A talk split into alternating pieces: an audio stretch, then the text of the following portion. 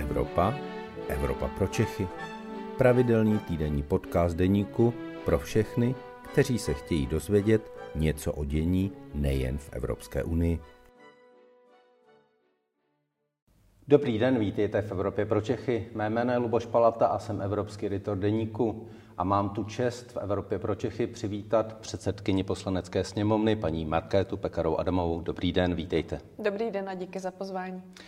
Paní předsedkyně, bylo pro vás příjemným překvapením to, že při projednávání obrané dohody se Spojenými státy hnutí ANO neblokovalo tuto dohodu a nepřipojilo se k SPD a to projednávání bylo přece jenom docela civilizované? Bylo by to příjemné překvapení, kdyby šlo o motivaci, která by byla dána národními zájmy. Tato smlouva určitě je v našem národním zájmu a bylo by také v našem eh, společném zájmu, kdybychom se za takovými to zájmy uměli sjednotit, semknout ale to z toho tedy hnutí ano určitě nepodezírám. Už proto, že někteří jeho členové, jako je třeba paní poslankyně Peštová, pan poslanec Brázdil a další, pro ní nehlasovali ve finále, byli proti této dohodě ve, ve finálním hlasování, ale také proto, že myslím, že ta motivace i u Andreje Babiše, jakožto lídra hnutí, je vlastně mnohem taková banálnější, a vlastně a jaká? nebezpečnější. Jaká a totiž, že se zjistili podle průzkumu veřejného mínění, že i jejich voliči spíše podporují tuto dohodu a kdyby jim to vyšlo jinak, tak by se tak nezachovali. A to mě děsí, protože to by nemělo být motivace pro nějaké rozhodování už vůbec o tak zásadních věcech. Ale zase dobrou zprávou je, že většina voličů tuto smlouvu podporuje a to je dobrá zpráva vlastně do budoucna. Určitě to je správně eh, pojmenované, že je podporují občané, podporují většina, drtivá většina občanů, nenechají se zmást ani tím množstvím mýtů a dezinformací, které se kolem té smlouvy objevily, což se samozřejmě dalo čekat, ale je dobře, že v tomhle směru má drtivá většina lidí jasno. Proč je to u migrační dohody Evropské unie, té migrační reformy, která byla přijata ministry vnitra, jinak proč hnutí ano podle vás hraje opravdu tu nejtvrdší hru, to nejtvrdší odmítání této dohody? V čem jsou ty důvody? Je to zase jenom, že jim vyšly nějaké průzkumy veřejného mínění? Myslím si, že Andrej Babiš dlouhodobě ukázal to v prezidentské volbě, ale ostatně už i před sněmovními volbami, že chce sázet eh, na atmosféru strachu, tuto politiku strachu, kterou vybuzuje i Okamura a další politici. A ona vlastně se chce eh, ucházet o voliče, kteří na toto slyší. A téma migrace se k tomu velmi hodí. Hodí se eh, nemluvit pravdu o tomto migračním paktu, dezinformovat a to také Andrej Babiš dělá. Tady je fér říci, že ta smlouva, tak, nebo ten pakt, tak jak byl zatím přijat, protože ještě je čeká samozřejmě debata v Evropském parlamentu a další proces, tak vychází z pozice vlády České republiky, která je nejenom ta Fialová vláda, ale už i Babišová vláda vlastně měla východiska podobná či identická. A není to tak, že kdyby tato migrační reforma už platila, tak by nám výrazně pomohla se zvládnutím té ukrajinské krize s těmi opravdu tisíci ukrajinských běženců. Mohla to být pojistka už v té době?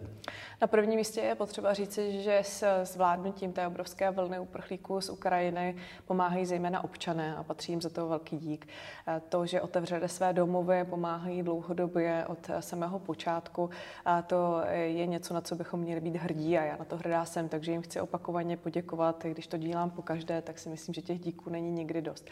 A taková ta smlouva určitě by pro nás, nebo takový to, taková to dohoda by u nás eh, určitě byla eh, pozitivní, protože to množství uprchlíků z Ukrajiny, a kterým jsme poskytli ochranu, ne všichni tady zůstávají, tak jde opravdu do až půl milionu lidí a mnozí tedy zůstávají a budou zůstávat dále a ti už jsou třeba platnými i na pracovním trhu v České republice, takže tu naši pohostinnost, solidaritu už oplácejí tak, jak mohou, ale zároveň samozřejmě ano, potřebujeme nějaké prostředky na to, abychom byli schopni všechno potřebné zajistit a to také ten pakt zohledňuje.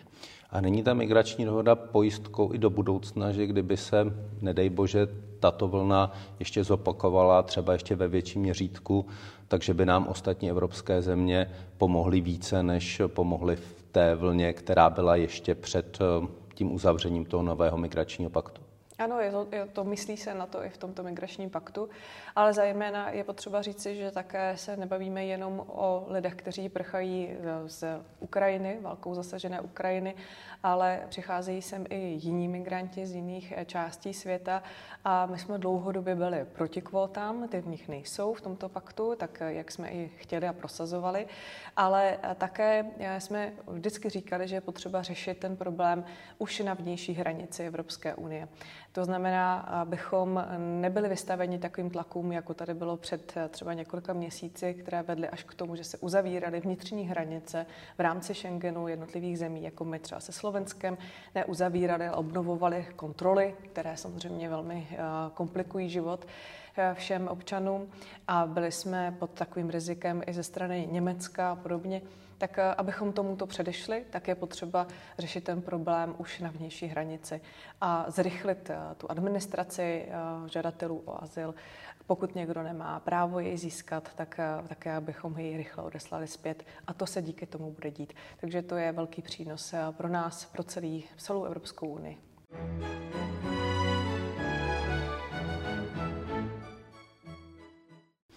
Paní předsedkyně, máme tady poměrně velké nepříjemné napětí mezi romskou menšinou a mezi ukrajinskými běženci, napětí, které je většinově způsobené eh, vlnou dezinformací. Co s tím, jak hm, zlepšit tu situaci mezi romskou menšinou tak, aby tato menšina těm dezinformacím nepodléhala? Viděli jsme to už třeba v době covidu, vidíme to znovu teď. Co s tím? Mm-hmm. Já jsem ráda, že se toho aktivně, toho tématu aktivně chopila zmocněnkyně, vládní zmocněnkyně eh, pro romskou menšinu, eh, paní Fuková a taktéž eh, vládní zmocněnkyně pro lidská práva, paní Šimáčková Lorenčíková a další zodpovědní, kteří vytvořili takovou skupinu, která se tím tématem bude zabývat. Ono to má vícero rovin a zásadní je samozřejmě řešit to aktuální napětí za pomoci i neziskových organizací, nevládek, které třeba právě pomáhají Romům dlouhodobě, eh, kde jsou i přímo romské, a to znamená, mají tu autoritu u eh, samotných Romů, řešit to ve spolupráci eh, s místními takovými těmi antikonfliktními týmy v mnoha obcích, kde je třeba početná romská menšina, už dlouhodobě fungují koordinátoři, kteří se zaměřují na tuto menšinu a na problémy, které se vyskytují. A toto je jeden z dalších problémů, který je tedy potřeba, aby řešili. Takže je dobře, že už se tak děje. A z toho dlouhodobějšího hlediska je to samozřejmě boj proti dezinformacím, boj s tímto fenoménem, který využívá i Rusko v rámci své propagandy, šíří celou řadu dezinformací. Já bych se vůbec nedivila, kdyby titíž, kteří mají jako svůj terč mnohdy právě samotné Romy, dnes mířili na ně s dezinformacemi o Ukrajincích. Takže toto je potřeba intenzivně řešit a vlastně se tím problémem zabývat e, i globálně, nejen ve vztahu k tomu napětí, které teď existuje. Jedním z prostředků boje proti fake news a dezinformacím je e, posilování postavení médií, včetně médií tištěných, která jsou pořád pro velkou část populace důležitá. Máme tady 21% DPH navrženo vládou v rámci toho balíčku. Jaký je váš postoj a postoj TOP 09 eh, tak v to vysoké daně na tištěná média, která je v Evropě ojedinělá? My eh, představili ozdravný balíček jako celek, který je kompromisem, ale teď je probíhá ještě debata nad eh, některými jednotlivostmi, eh, které bychom mohli upravit až tady ve sněmovně pozměňovacím návrhem. A ta debata probíhá na úrovni pěti koalice, už bych řekla, že jsme za její polovinou, takže nechci úplně sice oznamovat její výsledky, ale součástí toho je samozřejmě i DPH, to, jak je navržené. Takže řešíme to, bavíme se o tom, ale opravdu vám nebudu teď ještě říkat, jak, jak ta jednání probíhají. Počkejme si ještě pár dnů, maximálně týdnů na to, abychom oznámili celek, celý výsledek, protože eh, nemá smysl se bavit eh, o úplně dílčích jednotlivých eh, věcech, které v tom balíčku pak jsou. Ale můžu říct, že i tady tím se zaobíráme.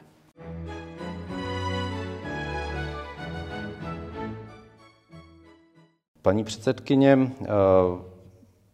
Máme tady na druhou stranu stále ještě problém toho, že Andrej Babiš eh, jako oligarcha, jako předseda významné politické strany vlastní a kontroluje tištěná média tím konečným vlastníkem. Jak daleko je zákon, který by zabránil tomu, aby politici vlastnila, vlastnili takto významná média. Tento zákon už prošel sněmovnou, už eh, byla eh, ta změna vlastně do něj začleněna, to znamená politici, včetně poslanců. Čili už se čeká vlády, jenom na Senát? Členů vlády by neměli nebo nesmějí vlastnit média. Teď si nejsem jistá, jestli už i Senát to neprojednal, upřímně řečeno. Myslím, že už ano. Takže eh, tady tato změna, eh, jakmile nabíde účinnosti, tak eh, samozřejmě bude vystavovat Andreje Babiše tomu rozhodnutí, co udělat.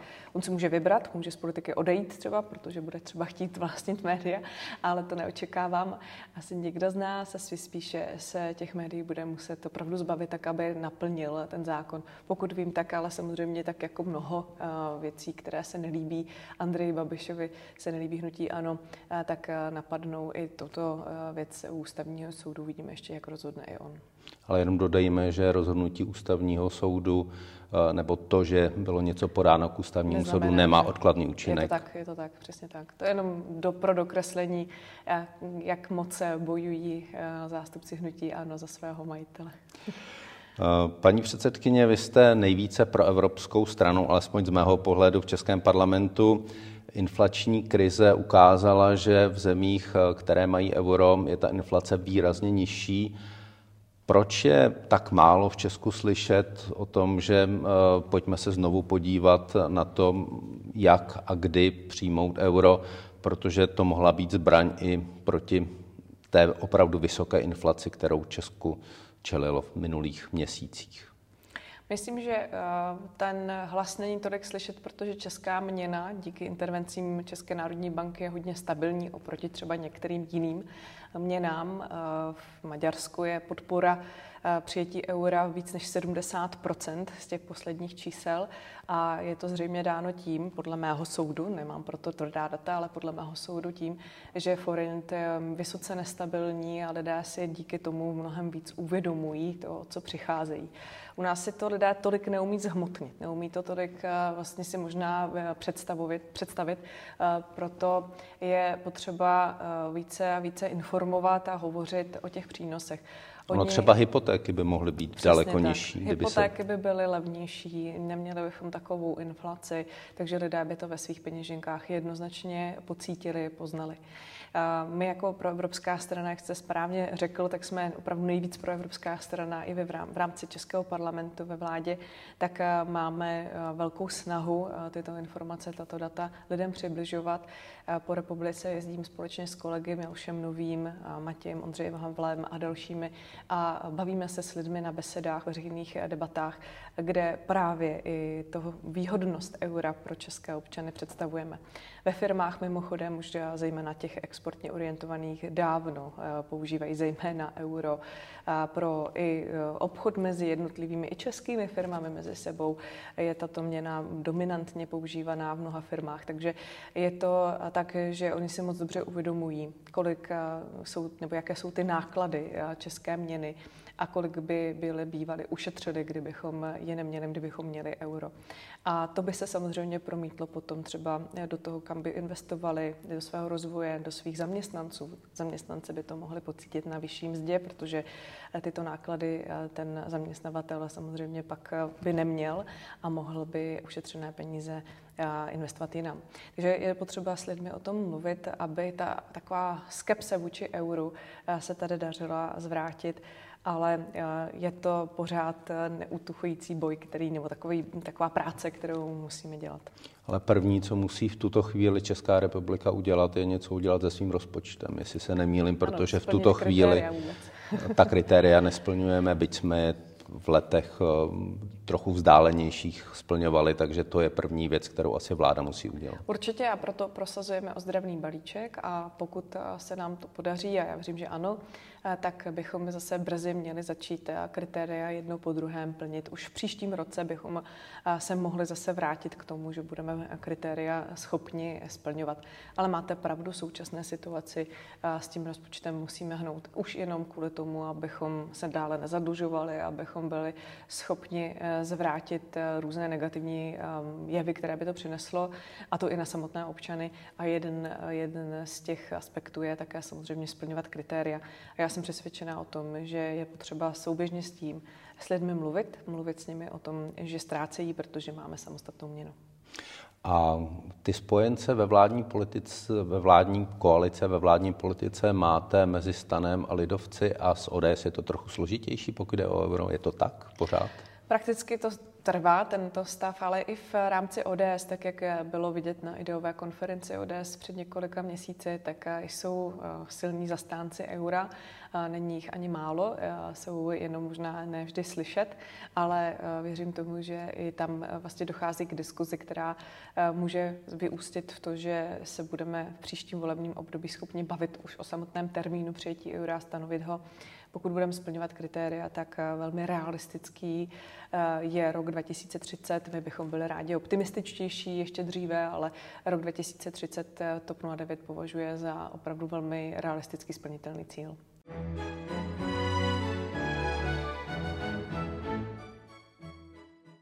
Paní předsedkyně, blíží se nám volby do Evropského parlamentu a jsou tady ve hře z mého pohledu dvě koalice. Jedna koalice, eh, kdyby vlastně drželo pohromadě eh, to spojenectví spolu, kdybyste šli do evropských voleb s ODS eh, a s Lidovci, ale pak mi přijde, že je tady vlastně jedna další koalice, která je tak trochu ložená, která se podle mého názoru nevyužívá a to je to, že tři strany ze současné vládní koalice jsou v Evropské lidové straně vaši europoslanci spolu spolupracují, dělají spolu společné tiskové konference, snídaně s novináři. Proč ta koalice, která by byla e, na e, té bázi Evropské lidové strany, čili stan TOP 09 a lidovci, proč se o ní vlastně nemluví? A my jednáme, tak a jak jste zmínil, spíše tedy tou cestou koalice spolu. Máte pravdu, že v Evropském parlamentu v rámci jedné frakce, my jsme tedy i členy EPP, což tam třeba není, ale jsme členy této frakce společně a také jsme kandidovali v minulých volbách v rámci TOP 09 stan jedné kandidátky, ještě navíc i s podporou menších subjektů, jako třeba zelení. Takže my názorově k sobě určitě blízko máme. TOP 09 je jednoznačně nejvíce proevropská strana, nejenom tady v rámci české politické scény eh, tuzemské, ale i v rámci Evropského parlamentu a jsme velmi aktivním a platným členem. Naše dva europoslanci, Luděk Niedermayer a Jiří Pospíšil, eh, mají celou řadu velmi eh, jasných témat, která řeší, zejména Luděk Niedermayer se pak věnuje i otázkám nejenom ekonomickým, ale i třeba ekologii a životnímu prostředí jako takovému, také samozřejmě energetice a všemu, co je s tím spojené.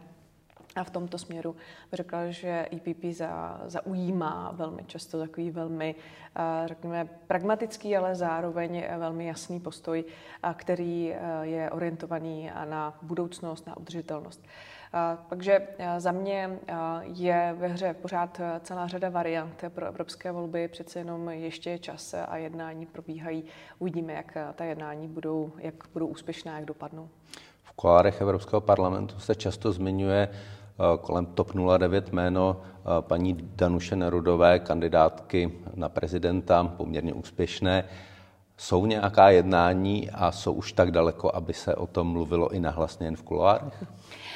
Tak já už jsem před nějakým časem řekla veřejně, že jsem paní Nerudové za TOP 09 dala jasnou nabídku možnosti kandidovat do Evropského parlamentu.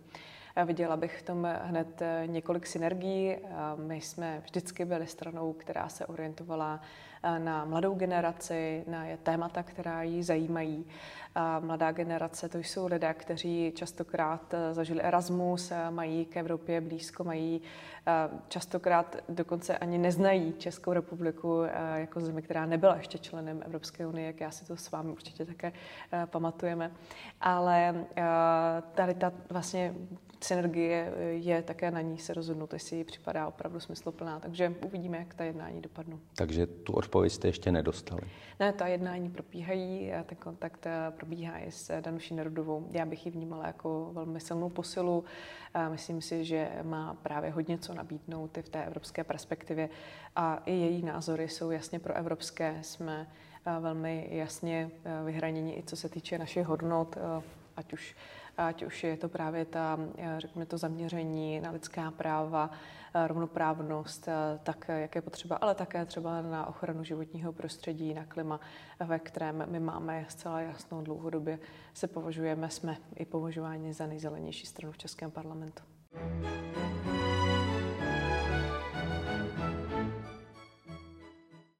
Paní předsedkyně, vy se vedle práce eh, tady v Českém parlamentu výrazně věnujete i parlamentní diplomaci, která je důležitým doplňkem té české diplomacie, fungování prezidenta, fungování vlády. V čem je ta parlamentní diplomace jiná a specificky bych se zeptal na věc, která je teď aktuální, a to je předsednictví České republiky ve Vyšegrádské čtyřce, kde se také scházíte s předsedy vyšegrádských parlamentů. Jak se vám jedná s maďarským parlamentem a je tam něco, na čem se shodnete? Když jsme se naposledy setkali v tomto formátu v Bratislavě, tak eh, jsem prosazovala, abychom přijali společnou rezoluci. A tak se také stalo. Tato rezoluce byla k válce na Ukrajině, k podpoře sankcí a podobně. A nebylo jednoduché samozřejmě se dohodnout úplně na všech formulacích. Někdy z maďarské strany zaznívala výhrada a víme, jaký je postoj Maďarska, tedy vlády Viktora Orbána vůči situaci na Ukrajině, vůči Rusům ale podařilo se prosadit poměrně jasný, tvrdý text té rezoluce, takže jsme schopni těmito kroky i, řekla bych, působit na naše partnery, ale nedělám si iluze, že ta situace toho, kdy my jsme na rozdíl od nich nezapomněli, čeho jsou Sověti schopni a čeho byli schopni třeba při okupaci Československa, tak, tak že je trochu jiná nebo je významně jiná v Maďarsku. Eh, Maďarsko ale není jenom Viktor Orbán a není to jenom Fides. Jsou to i ostatní strany, jsou to i ostatní opoziční poslanci, eh, se kterými eh, v komunikaci jsme a kde také se snažíme tu hm, situaci, kdy přece jenom liberální demokracie v Maďarsku skutečně zkomírá, a tak je kropit trochu živou vodou, aby se jí začalo dařit lépe. A paní předsedkyně, v čem je ta parlamentní diplomace jiná než ta diplomacie na té vládní a státní úrovni? Eh, je tam třeba možnost se setkávat právě i s opozicí a vidět celé spektrum názorů v rámci celé té země? Je to větší příležitost? Ano, v tomto směru vnímám větší příležitost určitě eh, být v kontaktu, eh, zejména tam, kde právě, jako třeba v případě Maďarska, eh, se s vládními stranami, vládní stranou nezhodneme na tom směřování nebo na celé řadě témat, tak komunikovat i s ostatními zástupci ostatních stran v opozici jsou lidé, kteří tu situaci vidí třeba častokrát stejně jako my, spíše jako my, než vládní strany. Tak dalším aspektem parlamentní diplomacie je samozřejmě také to, že třeba můžeme udržovat velmi aktivní vztah s Tajvanem a udržujeme také ostatně zrovna v této době, kdy začala se lítat přímá linka z Tajpeje do Prahy, jak jsme i chtěli, aby se stalo a jak už se naštěstí i děje, tak tady jsou díky tomu další možnosti spolupráce a další eh, perspektiva nebo mm, prostor pro příležitosti pro naše eh, podnikatele a náš kontakt vzájemný. Takže já třeba na příkladu Tajvanu jde ukázat, eh, jak může být parlamentní diplomacie užitečná, jak může doplňovat tu diplomaci vládní, z vládní úrovně, prezidentské úrovni a jak může vlastně rozvíjet zájem České republiky. Paní předsedkyně, moc krát děkuji, že jste byla v Evropě pro Čechy a přeju všechno dobré. Díky. Já vám taky přeju všechno dobré. Děkuji. Vážení diváci, já děkuji, že jste sledovali další díl Evropy pro Čechy a těším se brzy na viděnou. To byl podcast Evropa pro Čechy. Příští díl poslouchejte opět ve středu ve 12 hodin. Naslyšenou se s vámi těší váš Luboš Palata.